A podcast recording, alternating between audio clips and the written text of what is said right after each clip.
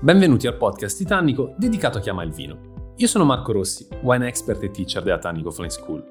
In questa puntata faremo chiarezza sulla classificazione del vino austriaco per imparare a leggere un'etichetta senza difficoltà.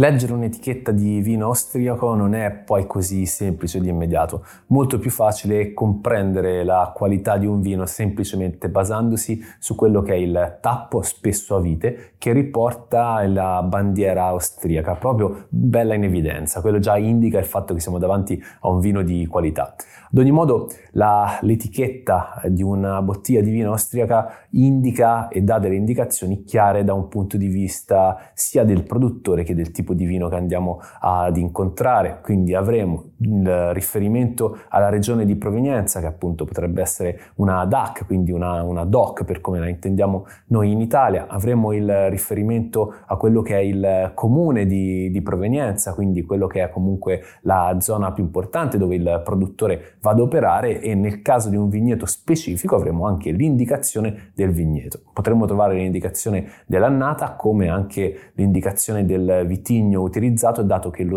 a parte Vienna lo stile produttivo austriaco è quello di andare a lavorare esclusivamente sul monovitigno. Questo ha diciamo, in qualche modo influenzato anche il, il territorio del, della Slovenia, del nostro Coglio e comunque del nostro Friuli Venezia Giulia, proprio per ricordarci che era quel canale che poi portava e conduceva verso il Mediterraneo.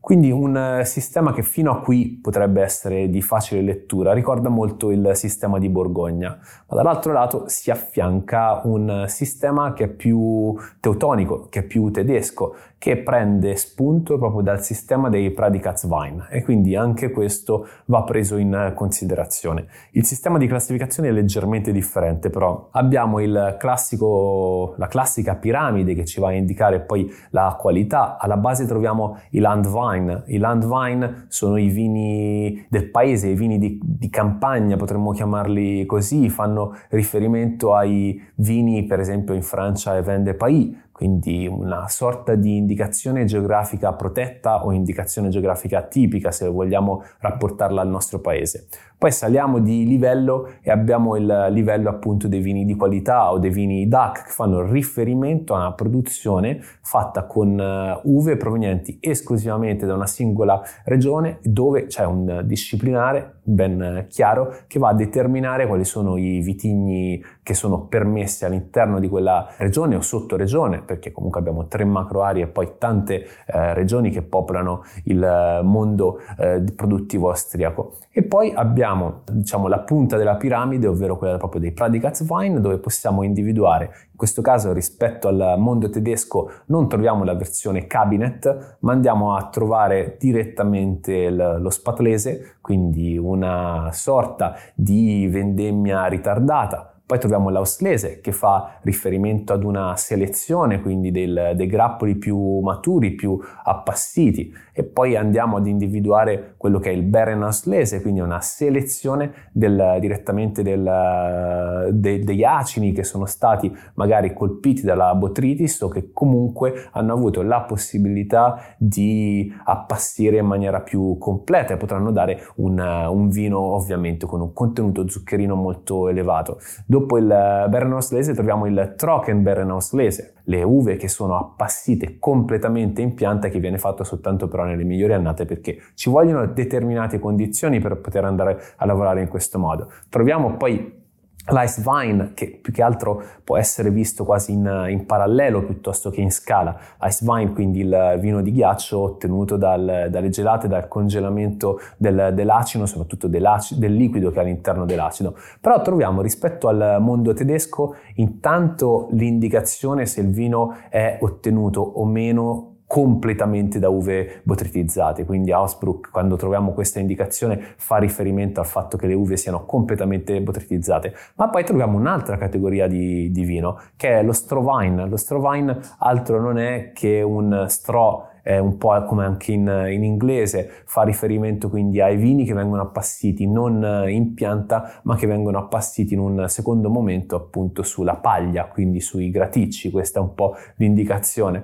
E sono quindi vini che potrebbero essere ottenuti anche da, da Riesling o comunque dalle uve più adatte, più coracee che possono essere raccolte leggermente tardivamente e poi lasciate da appassire che danno origine a questi vini dolci tendenzialmente con un volume alcolico comunque importante o residuo eh, zuccherino che comunque si fa sentire non poco. Questa può essere vista come la piramide qualitativa che ci va a raccontare quello che è stato il duro lavoro portato avanti dal 1985 in poi. Va detto che non tutti i territori hanno aderito o comunque hanno dato continuità a questa adesione al sistema DAC, per esempio, perché se parliamo del territorio del, del Vacao, quindi siamo nel Niederösterreich, Vacao ha deciso a un certo punto l'amministrazione, quello che erano le linee guida eh, produttive, decisive di non essere più parte del sistema DAC proprio perché hanno voluto sviluppare un loro modo differente e chiaro di andare a comunicare. Ci sono territori invece che sono entrati in un secondo momento dal 2014 al 2019-2020 tra entrate e uscite siamo passati da circa 9 territori a una quindicina di denominazioni ben riconosciute. Il sistema Austria oggi è un sistema che unisce proprio la classificazione francese e la classificazione tedesca, richiama in qualche modo anche quella che è la classificazione europea classica, i termini di legge sono chiari, ricordatevi semplicemente che quando vogliamo individuare immediatamente un vino austriaco di qualità basti guardare la capsula, basti guardare quello che spesso appunto è un tappo a vite che è uno dei segni distintivi delle produzioni di vino bianco, principalmente da Gruner vetriner del, del paese e se troviamo la bandierina austriaca impressa siamo già davanti a un vino di una discreta qualità.